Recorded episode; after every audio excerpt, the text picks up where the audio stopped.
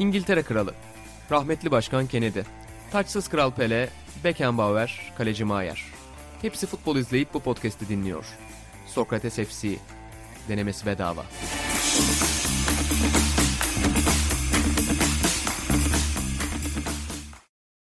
Sokrates FC'den herkese merhabalar efendim. Ben İnan Özdemir, İlan Özgen ve Atan Altınordu ile birlikte futbol gündemini değerlendirmeye devam ediyoruz. Gündemimizde yine dop dolu konular var. Onun öncesinde dergi reklamı da yapalım.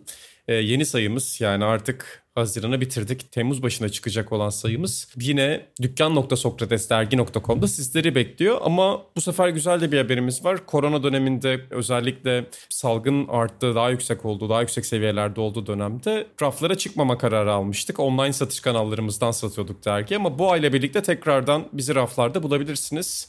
Ama eğer raflarda bulmazsanız ya da abone olmak isterseniz kargo ücretinin daha az olduğu veya çeşitli fırsatlardan yararlanabildiğiniz seçenekleri tercih ederseniz dükkan.sokratesdergi.com'a gidebilirsiniz. Kapağımızda Yusuf Yazıcı, Jason Tatum ve Naomi Osaka'yı bulacaksınız bu ay. Ki zaten detaylardan bahsederiz önümüzdeki bölümlerde de. E, hoş geldiniz Atan ve İlan. Ya öncelikle şunu söylemek istiyorum. Bu sefer e, hiç itiraz etmedim dergi reklamı yapmana. Neden? Canavar gibi bir sayı oldu benim. Valla yani bu 64. sayı ben bunu top 10 sayıma koyarım. Çok güzel bir sayı oldu. Ben çok bu sayıyı okurken tatmin oldum. Öyle söyleyeyim. Güzel bir sayı. Ben senin özellikle o hafızandan damıttığın o 64 sayılık arşivi de çok merak ediyorum. yani bize şu an sayı sayı anlatırsın o 64 sayıyı böyle tek tek değil mi? Bazılarını anlatırım. Bazı çok sevdiğim sayılar var mesela 50. sayımız. Gerçi şeyi tam hatırlamıyorum. 50. sayımız 90'lar sayımız mıydı? Evet aynen öyle. Ha tamam. O çok güzeldi. Ya ilk sayılarımızdan bazıları çok güzeldi. Ya arada var şimdi sözü uzatmayayım. Bu çok uzun bir konuya gider. Şunu da söyleyelim zaten hani önümüzdeki bölümlerde de belki daha detaylı işte Trabzonspor'un yarışı üzerine konuşacağımız bölümde de konuşabiliriz. Önümüzdeki programlarda da konuşabiliriz. E, Yusuf Yazıcı röportajın Caner'lerle birlikte yaptı Atan Altınordu ve çok hoşunuza gideceğini düşünüyorum röportajın. E, Atan da zaten Bomba gibi. E, Twitter'da Yusuf'u iyi anlamda anan çeşitli cümlelerde bulunmuş. Hani onun ne kadar değerli ve özel röportajda da daha yakından tanıyınca fark ettiği özelliklerinden bahsetmiş. Çok zevkle okuyacağınızı düşünüyorum ben o röportajı. Bir de iyi anlamda anacağım bir diğer kişi Cemre Özdemir. Çok güzel bir sayfa yaptı röportajımıza.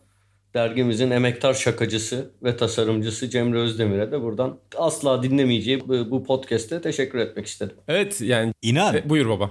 Ben öncelikle Atahan ve Caner abinin ellerine sağlık. Hakikaten çok güzel olmuş. Ben daha önce de demiştim böyle hani konuşmayı bilen, konuşmayı seven Trabzonlu eski futbolcularla da röportajlar çok güzel olur. Böyle bir zaafım var zaten o bölgeye röportaj konusunda. Atahan'la Caner abi de süper bir sohbet çıkarmışlar hakikaten. Ama ben röportajı okurken bir yandan keyif aldım bir yandan da şunu hissettim. Yani bu internet üzerinden yapılmış bir röportaj.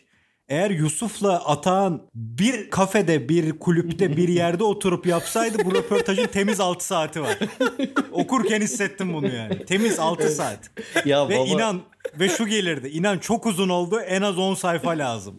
bir şey söyleyeyim. Baba röportaja zaten koymadığımız bölümler var. Mesela Yusuf'la şeyi konuşuyoruz.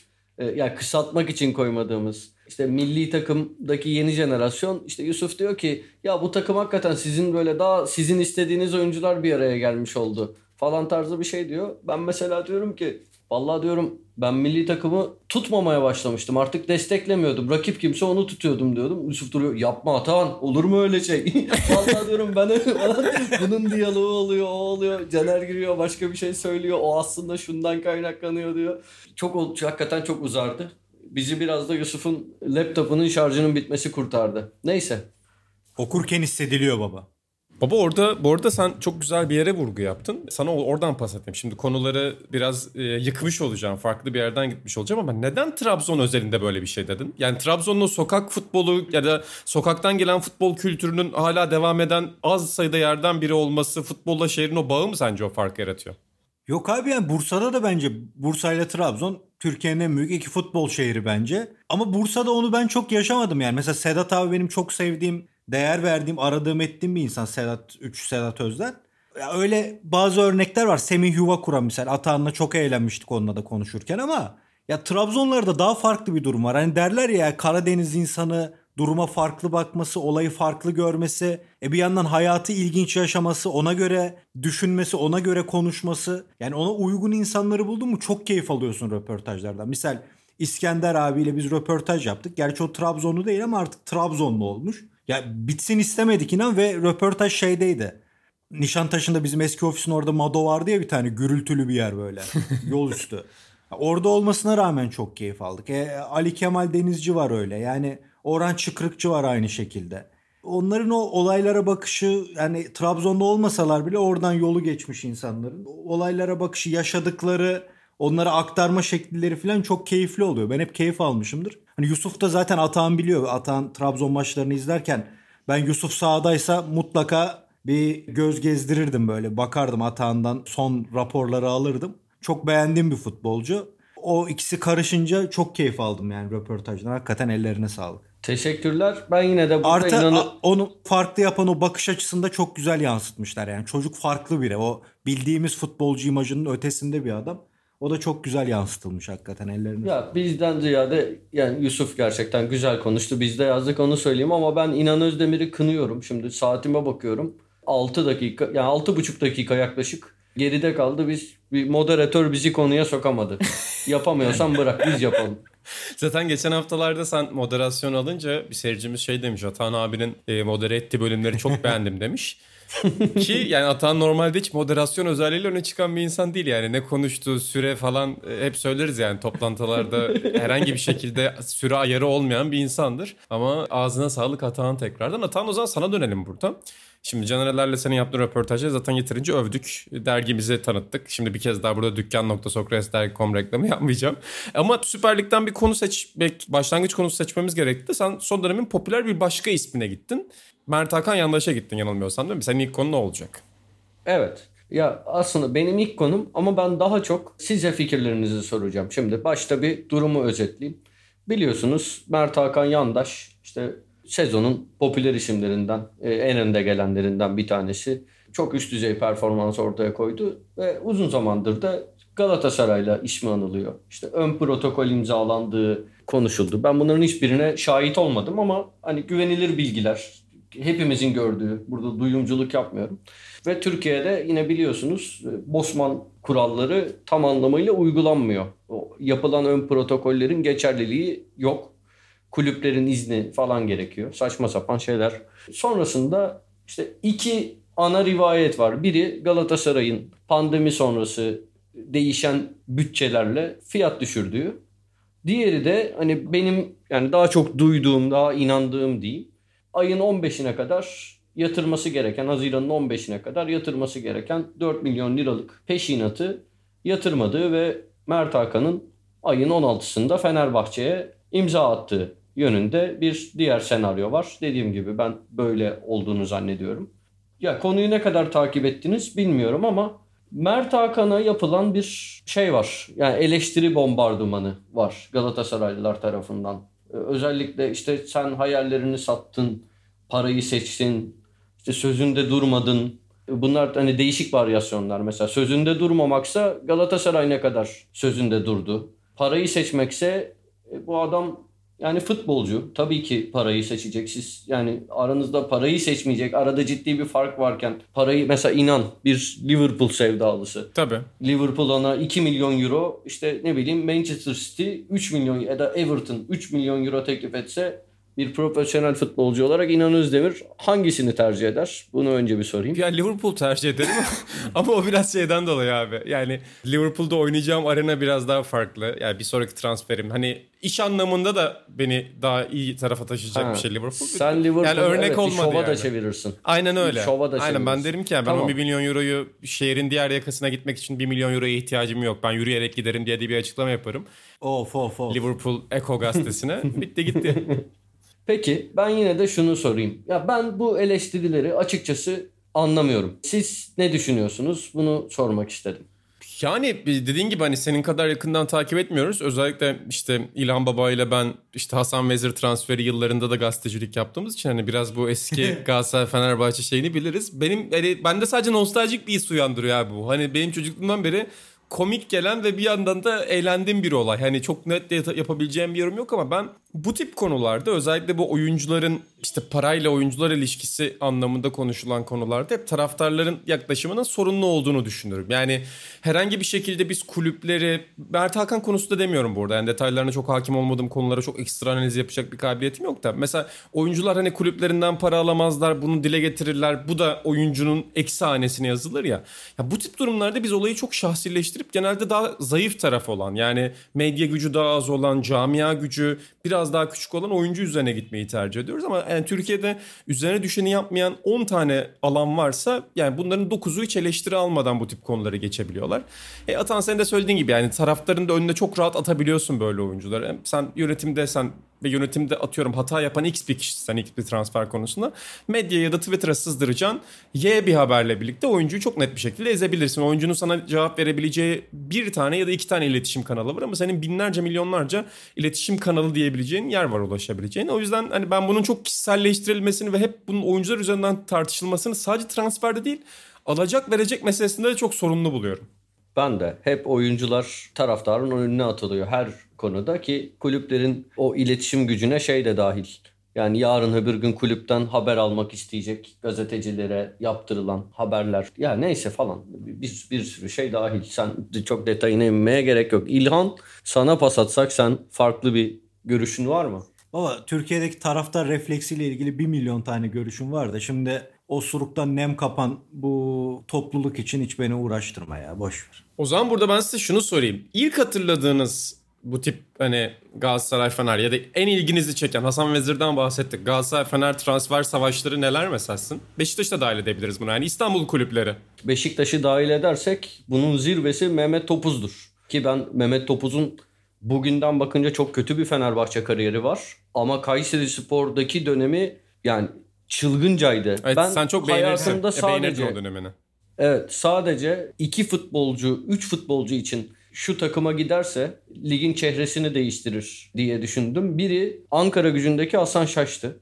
Özetlerden izleyebiliyorduk o dönem ya da işte Galatasaray, Fenerbahçe, Beşiktaş, Trabzonspor maçlarında izleyebiliyorduk. Ama o dört maçta artı özetlerde gördüğüm Hasan Şaş bile yetiyordu. Hani bu inanılmaz bir yetenek ki kariyeri her şeye rağmen olacağının yarısı kadar oldu. Çok farklı yerlerde oldu. Öyle mi düşünüyorsun? Öyle düşünüyorum. Yani bu olağanüstü bir yetenek. Dünya çapında bir yetenekti zaten. Ya farklı bir perspektifi, farklı bir bakış açısı olsa, farklı hedefleri olsa belki 2002 Dünya Kupası'ndan sonra Ata. onu isteyen pek çok takıma söyle İlhan. Baba özür dilerim de sen daha iyi hatırlıyorsundur. Bence Hasan Şaş Galatasaray'a transfer olduktan sonra Dünya Kupası ve Lucescu dönemine kadar o potansiyelini de çok veremedi sahaya. Katılıyorum. Yani katılıyorum. Rol oyuncusu oldu. Çok farklı bir takımdı biliyorsun. Çok başarılı. Türkiye futbol tarihinin en başarılı takımı. Orada rol oyuncusu oldu. Yani iyi işler yaptı. Hayal kırıklığı yarattı diyemem ama o uçan Hasan Şaş gibi de değildi. O daha çok Lucescu ile oldu. Yani şey demiyorum. Rekabet tarihini değiştirdi demiyorum. Değiştiren bence Selçuk İnan'dır.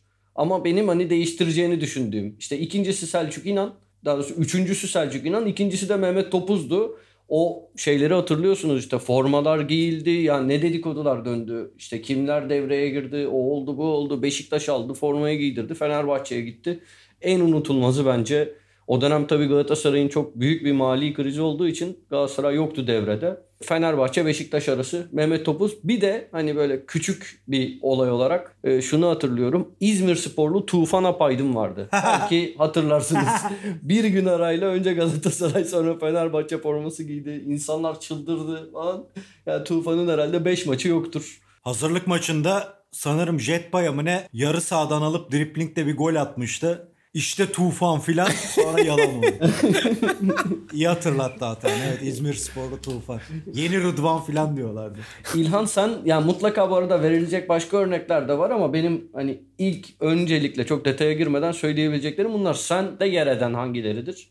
O Mehmet Topuz'u iyi dedin ya. Yani yeni dönemin en saçma transfer curcunasının yaşandığı adam odur herhalde ya.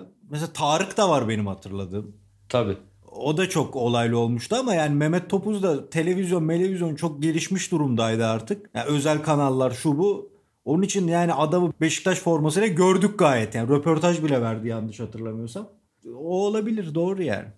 Ama benim o transfer şeylerinde en cümbüşte hatırladım Tarık'tır yani.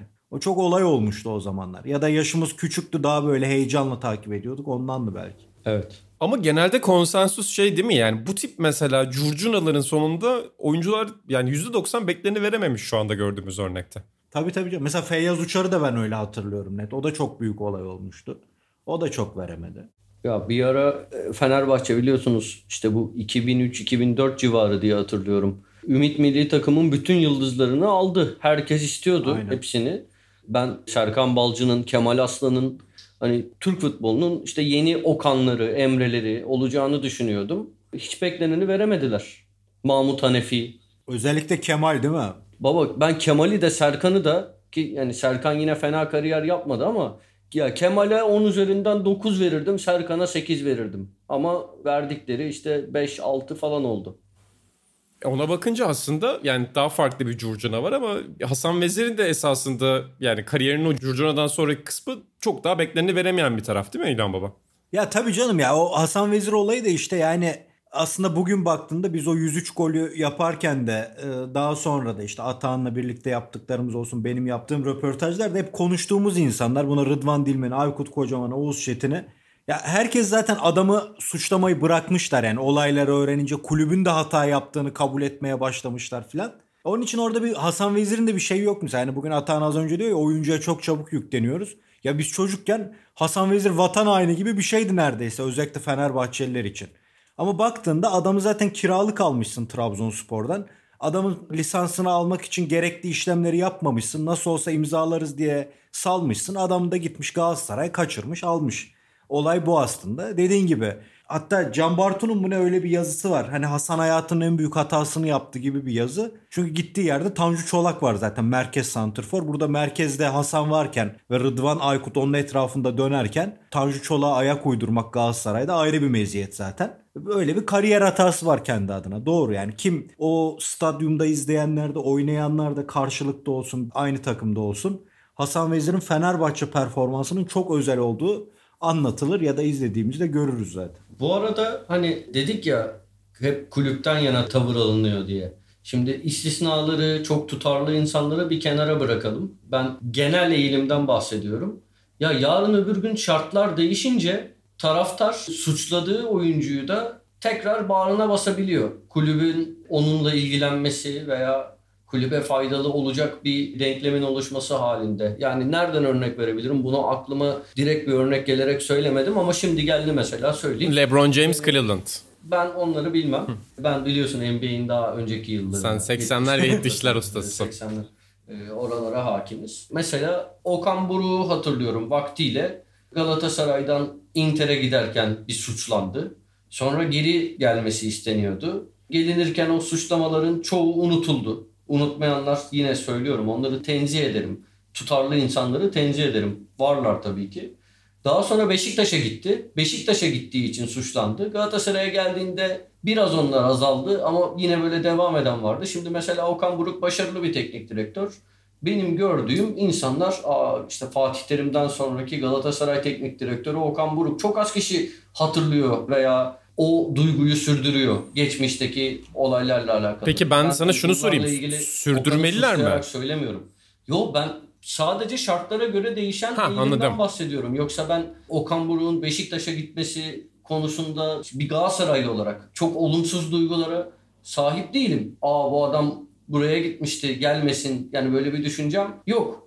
Ya bu her kulüpte oluyor. Çok kulüpte oluyor. İşte gö- görüyorsunuz daha basit örnek Burak Yılmaz. İşte geçenlerde Beşiktaş kongre üyesi bile oldu biliyorsunuz. Beşiktaş taraftarının %99.7'si Burak Yılmaz'dan nefret ediyordu. Şimdi Beşiktaş'ın kaptanı bir yıl içinde oldu. Yarın öbür gün yani dünyanın bin türlü hali var. Arda Turan Galatasaray'a gelir ve her şey ya hoş orada daha önce çok konuştuk Arda Turan'ın direkt Galatasaray'a yaptığı bir ayıp bence yok da kişisel olarak Türkiye'de skandalların parçası olması yani en büyük skandalları üst üste yaşaması ve yıllardır futbol oynamaması gibi bir durum var ama neyse yarın öbür gün Galatasaray'a gelse arkasında çok büyük bir destek bulacak. Kulüpler ne isterse o oluyor işte. Abi ben dediğim gibi yani ben işte bu tip tekil örneklerde şunu çok görüyorum Türkiye'de. Yani bu sadece Türkiye özgü de değil. Amerikan sporlarında bile yani uzun yıllar mesela 80'lerde ve 90'larda daha az sirkülasyon olduğu için NBA'de genelde işte eskiden moda bir oyuncunun kariyerini başladığı yerde bitirmesi olduğu için işte LeBron James jenerasyonu ve sonrasından gelenlerin çok sirkülasyon içerisinde kariyerlerini döndürmeleri olay yarattı NBA'de. Yani önce işte 2010 yılı artık 10 sene geçti üzerinden Decision spor tarihinin en önemli en büyük televizyon prodüksiyonları ve dönüm noktalarından biridir. Baktığınızda aslında LeBron James'in bir yerden bir yere gittiğini açıkladığı bir olay sadece basit ama transfer konusuna acayip büyük bir anlam atfedilmeye başlandı. Uzun yıllar acayip bir anlam atfedildi. Bunun son yıllarda biraz kırıldığını görüyorum ben. Yani Türkiye'de de ben bunun yavaş yavaş kırıldığını düşünüyorum. Yani artık insanlar şeyi demeye daha fazla başladılar. Yani bunlar insanların özel kariyerleri. Sen nasıl iş değiştiriyorsan sana daha fazla para ve daha iyi fırsat veren bir yere nasıl gidiyorsan bu futbolcular da istedikleri gibi, sporcular da istedikleri gibi gidebilirler muhabbeti biraz da artmaya başladı. Taraftarların tabii ki takımlarıyla ve oyuncularla duygusal bir bağ kurması ve bunun üzerinden takımdan ayrılan oyunculara dair kötü düşüncelere gitmesini de anlayabiliyorum belli bir yandan ama unutmamak lazım. Yani bu iş özelinde bireylerin kendi hayatlarını idame ettirirken verdikleri kararlar üzerinden şekillenen bir şey. Kulüplerin özellikle de kulüp başkanlarının, kulüp yöneticilerinin medya gazına gelip bireyler üzerine çok fazla düşmemek lazım. Yani Türkiye'de futbolun ve sporun sistemsel bin tane problem vardır. Bunun bir tanesi belki istisnai bazı oyuncuların bir kulübe söz verip diğerine gitmesidir. Yani buna çok fazla takılınıyor. Medya da tabii ki bundan çok fazla para, tiraj ya da tık sayısı devşirdiği için bu muhabbetin üzerine gidiyor. Ama çok bu meselelerin şahsileştirilmesi bence Türk futbolunun hala kötü olan e, yanlarından biri belli açılardan. İki şey ekleyeceğim. Daha doğrusu bir şey ekleyip ikinci de İlhan'a pas atacağım. Bir, ne karar verirlerse tarih zaten ona göre şekilleniyor. Atıyorum yani bugün Real Madrid'in en büyük efsanelerinden biri olarak kabul edilen Alfredo Di Stefano yani pekala Barcelona'ya gide, gidebilirmiş değil gidecekmiş orada. Hani büyük olaylar dönüyor. İşte söylenene göre işte Franco devreye giriyor, o oluyor, bu oluyor. Real Madrid'e gidiyor. Tarih onun üzerinden şekilleniyor. Stefano ya fark eder mi abi Barcelona Real Madrid? Hadi bunu yabancı oyuncu diye geçelim. Ben şeye inanıyorum. İlhan'ın yorumunu merak ediyorum. Biliyorsunuz işte İtalya'da Chiellini bir anda işte ya Chiellini, Bonucci o bu fark etmez yani isimler. Juventus'tan Milan'a gidip tekrar Juventus'a dönebiliyor. Bir başka oyuncu Lazio'ya gidip işte geri ne bileyim Roma'ya dönebiliyor galiba. Şimdi direkt örneği aklıma gelmedi onun da. Bunların bence artık zaman içinde Türkiye'de de normalleşeceğini düşünüyorum. Hatta biraz da normal inanın dediği gibi normalleşmeye başladığını düşünüyorum işte. Belki bu sezon Caner Erkin, Gökhan Gönül, Fenerbahçe ile isimleri geçiyor. Ezeli rakibe giden oyuncunun aynı takıma geri dönmesini bile normal işte daha sık görmeye başladıysak öyle olacak. Ne dersin İlhan? Ya öyle abi bir de işte sosyal medyada olduğu için artık daha sık belki de tepkileri falan görüyoruz. Ondan böyle davranıyoruz. Yoksa yani İtalya'da da mesela Collovati diye bir herif var. Milan'ın Baresi ile birlikte defansı altyapıdan. Milan 80'lerin ortasına doğru ikinci lige düşünce ve kulüple anlaşmazlığa varınca ben kulübü terk ediyorum diyor. Inter'e gidiyor. Adam hala dönek der Milanlılar. Ha baktığında onlarda da tepkiler oluyor. Onlarda da kabullenmeler oluyor bahsettiğin gibi aslında dünyada da futbol aleminde de çok fazla bir şey değişmiyor. Yani tepki de gösteriliyor. Normal de karşılanıyor. Yani Di Stefano olayı biraz farklı yani iki kulüp yani herhangi bir kulüpte oynamadan Real Madrid'e gittiği için hani Barcelona'da oynayıp da gitse farklı da. Tamam Mert Hakan da öyleydi diye söyledim. Ha doğru diyorsun yani o, o doğru bir örnek o açıdan. Ama şey yani diğer bir takımdan bir takıma geçme dediğin gibi yani. Unutuluyor da bir süre sonra. Haklısın o konuda. İlhan Baba'nın verdiği örnekte hani Atan sen de açtın. E zaten İtalya, İspanya, Türkiye o anlamda birbirlerine hakikaten karşılayan ülkeler böyle. Yani İngiltere de gerçi böyle sayılabilir. Yani dediğim gibi bu Amerika'da da böyleydi. Biraz yavaş yavaş kırılıyor. İşte Mark Cuban'ın bir yorumu vardı. Atan da çok iyi tanır.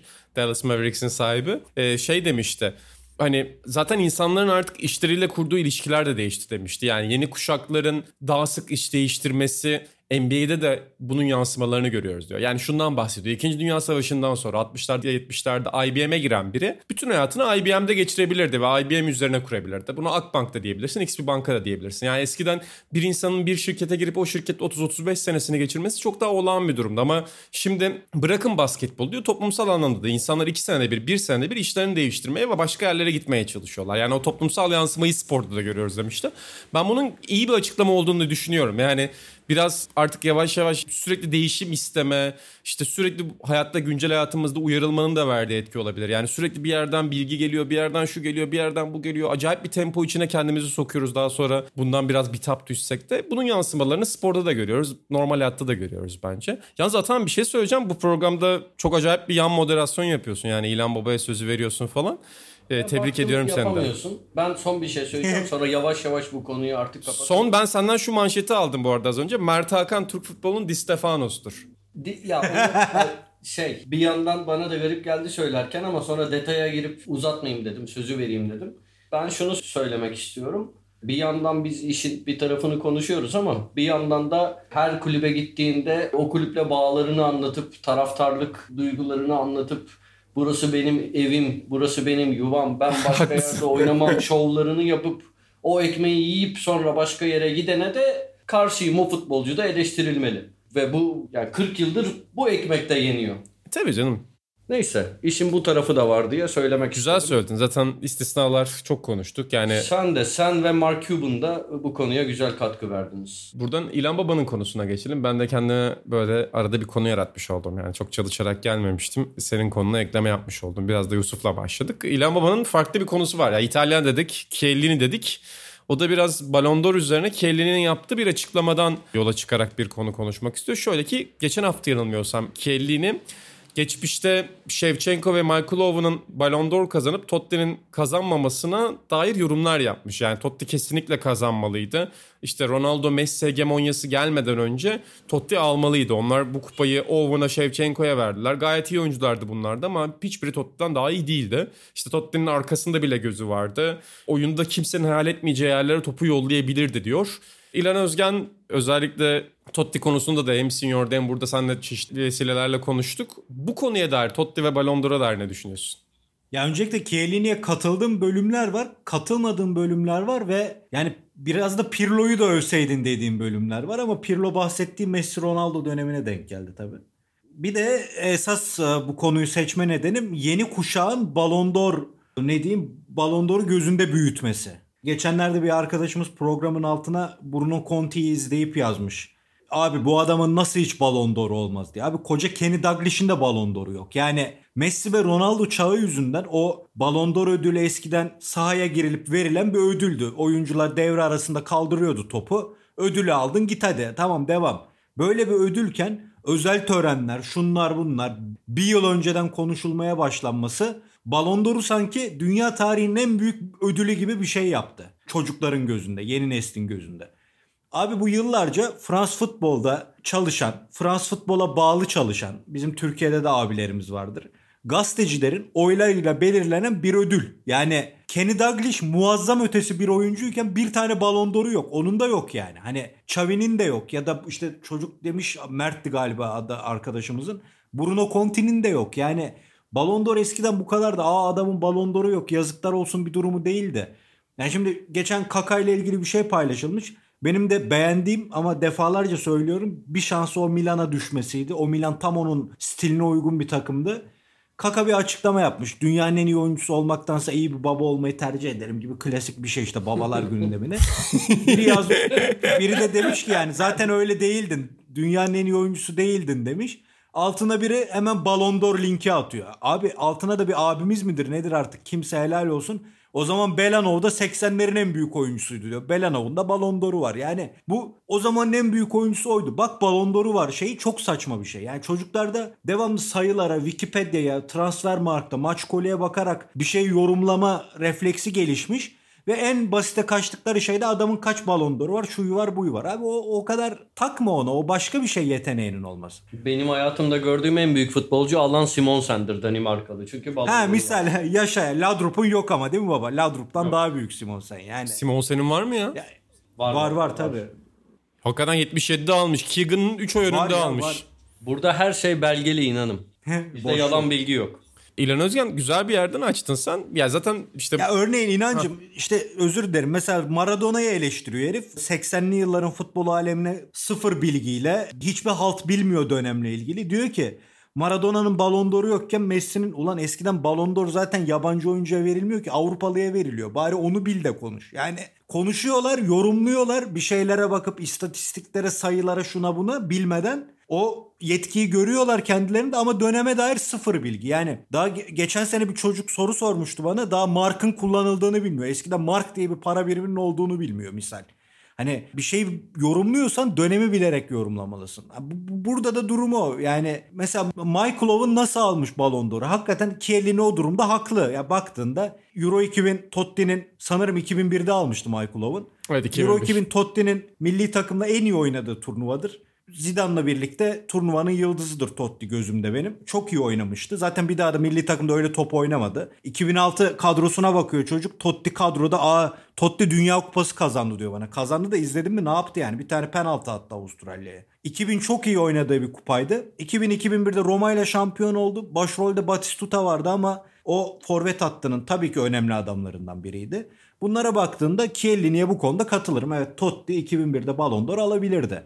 Ama Kellini de Totti'yi öveceğim diye Shevchenko'ya harcamış. Shevchenko bir dönemin en acayip forvet makinalarından biriydi. Ve Milan'la da işte Milan'a geldiğinde Milan biraz böyle devrilen, biraz böyle devrik bir takımdı. Yani şampiyonluk falan çıkardılar bir sürprizdi ama yani artık bitmeye başlayan Milan'dı. Sonra Ancelotti ile toparlandılar ve o 2003-2004 2004'te almış Shevchenko. Evet o zaman almış. Yani o işte Milan şampiyonluğu, Avrupa'daki başarılar falan derken Shevchenko gayet hak etti bunu yani. Shevchenko da Chiellini'ye katılmıyorum ama Owen örneği doğru bir örnek. E bunun yanında da Totti'yi de şöyle görmek lazım. 90'ların sonunda 97-98 gibi iyice parlayıp 2000'lerin başında tavan yaptı ama 2005-2006 işte o Dünya Kupası'ndan sonra bence kariyerini çok fazla taraftarlık mefhumu üzerine kurdu ve Hani Lazio maçlarında olay çıkarıyordu. Gol atıyor, selfie çekiyor. Oyunun geneline baktığında takıma zarar veriyordu. Özellikle 3-4 sezonunda, son 3-4 sezonunda. Yani bunlarla da eleştirilmesi gerek Totti'nin aslında ama çocuklar az önce bahsettiğimiz gibi sosyal medya gazıyla işte Real'e gitmedi. O ne adamdı? Halbuki bilseler ki o Real Madrid Nesta'yı da istemişti. Nesta da gitmedi. Ama Nesta sonra kulüp krize girince zorla satıldı Milan'a. Ama işte Atan diyor ya unutuyor insanlar diye hakikaten unutuyor. Sanki Milan'a Nesta davulla zurnayla gitti gibi bir durum ortaya çıkıyor. Ama Totti bırakmadı. Hayır Roma daha iyi bir yönetilen kulüp olduğu için hiçbir zaman Lazio'nun düştüğü sefalete düşmedi ve Totti de Roma'da kaldı. O kararın arkasında durdu. Ama Nesta gibi oyuncular Real Madrid'de teklifleri reddeden mesela Buffon'un da öyle bir şey vardı. Bu reddeden bu oyuncuların durumu daha az ön plana çıkarıldı diyelim. Totti bahsettiğim gibi 98 ile 2000 ortasına doğru çok iyi bir oyuncuydu. Chiellini'ye katılıyorum özellikle 2001'de ama ondan sonra da kariyerinin çok eleştirilmesi gereken noktaları var diye düşünüyorum. Biraz da çok istisnai performanslar haricinde biraz da hani bu ödülün öneminden falan bağımsız konuşuyorum ben. Ödülü kazanan, yılın oyuncusu ödülünü kazanan oyuncunun kulüp bazında da bir şeyler kazanması gerektiğini düşünüyorum. O sezon Michael Owen UEFA kupasını kaldırmıştı Liverpool'la birlikte ve hani hatırlıyorum iyi de performans göstermişti. Hatta İlhan Roma'yı da elemediler mi ya sanki öyle bir şey de var. Olabilir bu. Bu Alaves sezonu değil mi? Alaves evet, finali. Evet o 5-4 müydü? 5-4 diye hatırlıyorum. O sezon 2001 ya hiç bakmadan söyledim herhalde. Ya ben öyle hatırlıyorum. 2001 Liverpool kazanmıştı hatta. Tabii Şampiyonlar Ligi'ni de Bayern Münih kazandı öyle değil mi? Bayern Münih Valencia maçı vardı.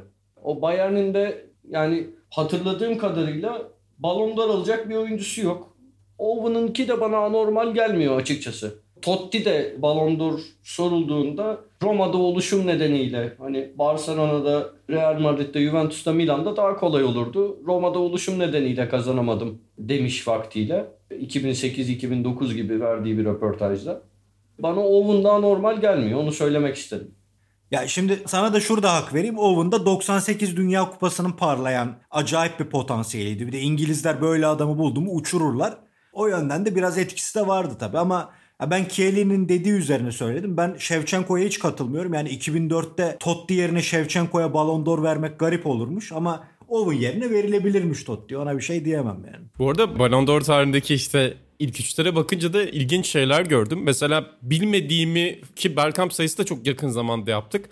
Mesela Bergkamp'ın ilk üçe girdiği iki seneyi tahmin edebilir misiniz? Ee, Sallama bir yıl yani. Ya sallama bir yılsa hiç tahmin etmeye çalışmayalım. Tamam 92-93 mesela Bergkamp'ın ilk üçe girdiği yıllar ki bugün yani hakikaten baktığında bana garip geliyor ama birinde işte Van Halen takımıyla UEFA aldı 92 Ajax. Evet, diğeri UEFA, de aynen. Inter'de UEFA aldıkları yıl değil mi? O yılda Inter'de UEFA alıyorlar. Ondan sonra Öyle de Inter'de de küme düşmekten son anda kurtuluyorlar. Yani. Öyle de garip bir şey var aslında. E, çok garip mesela Bu aslında öyle. baktığında hani Bergkamp ulan kariyer zirvesi 2000'lerin başı dersin. Bergkamp'ın iki tane Ballon d'Or'u 92-93'te geliyor. Mesela Zinedine Zidane'ın bir tane yanlış görmüyorsam Ballon d'Or'u var. 98'de tabii ki klasik olarak geliyor ama sonrasında mesela 2006'da alamıyor ki yani Dünya Kupası'nı 2006'da kırmızı kartla bitirtmese muhtemelen o alacaktı. Baktığında onun bir, Bir tane Ka- var. Cannavaro çok saçmalamasaydı yani performans olarak çok uçmasaydı gene alabilirdi Zidane da.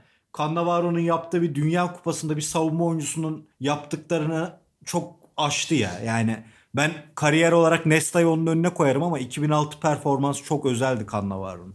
İnan önünde açık mı hala liste? Açık. Wikipedia'nın Ya bir bakar mısın? özelliklerinden 2000'de faydalanıyorum. Böyle 2004, 2005 o civarlarda Deko'nun ilk üçü var mı? Var, ben var. Deko'ya verirdim mesela bir balonda. Olması lazım hata. Shevchenko'nun aldığı sene Deko ikinci oluyor 2004'te. Hadi ya 2004 ise Şevçenko'nun alması normalmiş ama Deko da o seviye futbolcuydu. Ben 2000 2000'de de Hacı'ya verirdim. Herhalde Zidane almıştır ama Yok 2000'de, 2000'de Zidane de- almıyor. 2000'de Luis Figo alıyor. Figo. Figo mu alıyor? Zidane ikinci oluyor 2000'de. Ben kesinlikle Hacı'ya verirdim. Bir de Deko'ya işte vermek isterdim de kötü yıla denk gelmiş. Neyse. Zaten 2008'de ödülü tatile çıkarıyorlar. Yani 2008'den sonra ödül ödül kalmıyor. Luka Modric araya giriyor bir tane. Real Madrid ve Barcelona dışında alan oyuncu yok zaten 2008 sonrası. Ve zaten şu anda da biraz önemi azaldı. Yani belki Messi ve Ronaldo'nun düşüşe geçmesiyle de bunun etkisi olabilir ki aslında çok da düşüşe geçmediler. Yani Messi hala yükselişte gidiyor.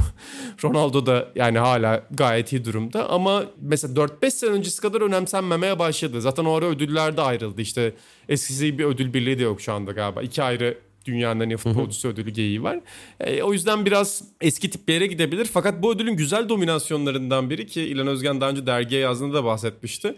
Unutulan bir dominasyon 80'lerin ortasında Michel Platini paramparça ediyor ödülü. Tabii yani onu unutan bilmiyordur ya. Ondan unutmuştur da. Ama ben onu söylüyorum. Yani Michel Platini'nin de orada özellikle ilk ödülünde bence Fransızlığının payı var yani. O misal yani bunu da söyleyeyim ya. İç mi etmişler diyorsun? Şeyde de tabii tabii abi şeyde de var yani kariyerinin başında da 70'lerin sonunda mı ne ilk üçe girdiği bir şey var onun Ballon d'Or sıralamasında. Hani Fransızların yeni yeteneği diye Fransızlar basmış gibi oluyor ona yani. 77'de şunu baba. söylemek lazım. Keegan'ın arkasından 70'e 3 değil mi? şey. Keegan 2, Platini 3, Alan Simonsen 1. İlhan peki Papen de almıştı. O da Fransızların bir oyunu mudur? Baba o da olabilir de o gol atıyordu ya ondan almıştır ya. Ya Platini de tabii ki oyunu değil ama o bak 77 inan söyledi oralarda filan bence payı var. Papen o zaman altın ayakkabı da aldığı filan dönemdir o Marsilya dönemi. Çok Marsilya da acayip herif zaten. Ben onu söylemiştim onun Marsilya özetlerini izlesen Van Basten kimmiş ya bak işine Van Basten filan dersin. Ya. Herif saçma sapan goller atıyor. Anladım. Şunu söylemek lazım kısaca. Yani ödül anlamını kaybetti diyorsun ya. Ödül zaten çok anlamını acayip aşmıştı. Bu ödül bu sezon en iyi performans sen verdin kardeş. Eyvallah denilen bir ödül aslında. Yani dünyanın en iyi futbolcusu gibi acayip bir anlamı yok onun. Dergi editör ekibi toplanıyor. Dergiye hizmet edenler toplanıyor. Bu sezon en iyi futbolu oynayan Avrupalı oyuncu bu diye başlamış bu iş yani. Sana veriyoruz sen şu an dünyanın en iyisisin diye bir anlamı yok bunun. Bahsettiğin gibi daha önce de Onz var. Onz diye bir dergi var. Onun da Onz D'Or'ları var. Ya onların da verdiği ödüller var filan. Şimdi de başka ikiye bölündü falan. Ama Ballon d'Or daha prestijli bir dergi tarafından verildiği için bir önemi var elbette ama bu kesinlikle sen dünyanın en iyi oyuncusun ödülü değil yani. Bu sezon Baba- en iyisi sensin eyvallah. Onun Zaten ödülü. şey çok zor bir şey. Yani bu ödüllerin ben bu kadar tartışılmasını da bir anda çekiciliğini anlayabiliyorum. Yani insanlar tartışmayı seviyorlar çünkü. Yani mesela NBA'de de 150 senedir tartışılan şey MVP ödülü o sezonun en değerli oyuncusuna mı verilmeli, ligin en iyi oyuncusunu mu tanımlıyor? Yani bunu asla anlayamıyorsun. Mesela Ha, LeBron James 4 aynen. tane MVP aldı. Michael Jordan'ın 5 tane ya da 6 tane var. Ya Michael Jordan'ın mesela çok net bir şekilde MVP kazanması gereken ama işte Carmelo'nun MVP ödülü aldığı sene var 97. Ki son Kardeşim basketçiler Amerikan mutfağa gitsin yeter Hani ya. son bir aya kadar ya hatta şey diye örnek verirler mesela son bir aya kadar ödülde Michael Jordan öndeydi. Ki hakikaten medya ve kamuoyu baskısı burada çok etkili oluyor. İşte o dönem Jackie McMullen galiba Sports Illustrated'da bir yazı yazıyor. Diyor ki Carmelo aslında ligin MVP'si onu görüyor musunuz diyor.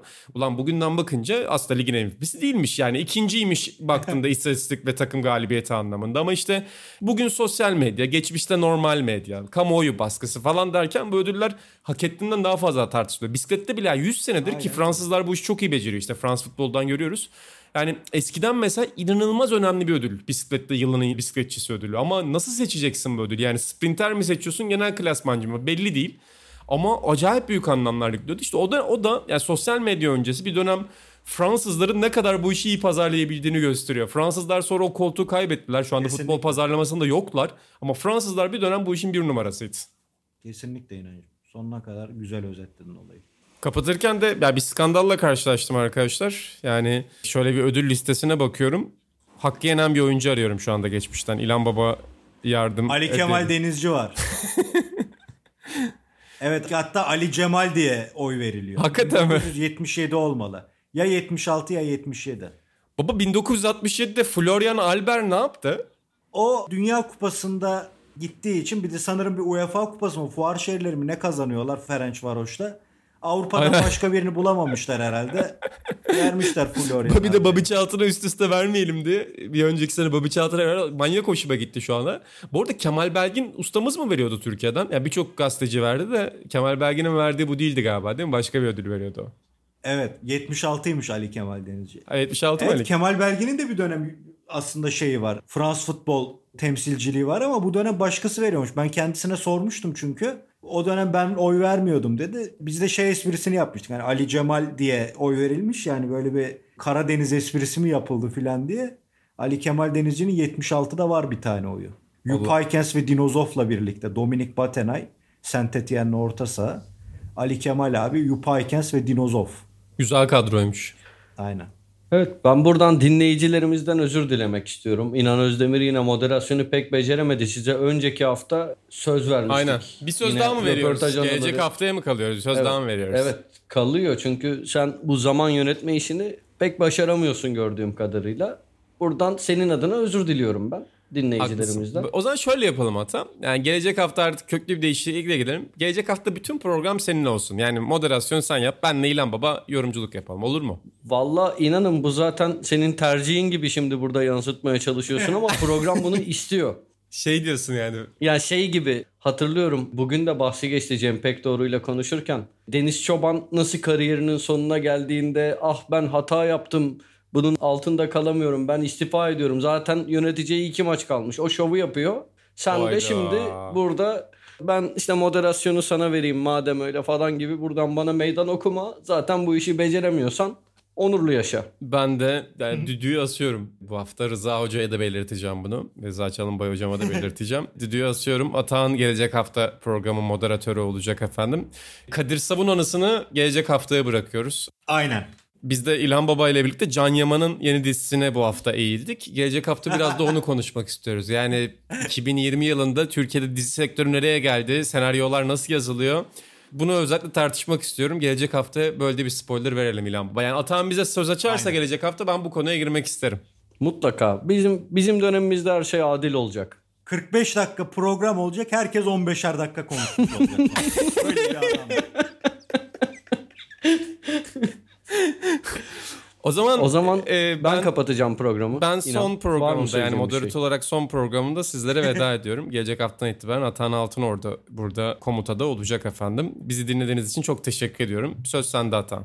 E, yok inanım sen güzelce kapattın. Buna da her şeye rağmen layıksın. E, veda etmeye jübileni yaptın. Ben hoşça kalın diyorum sadece.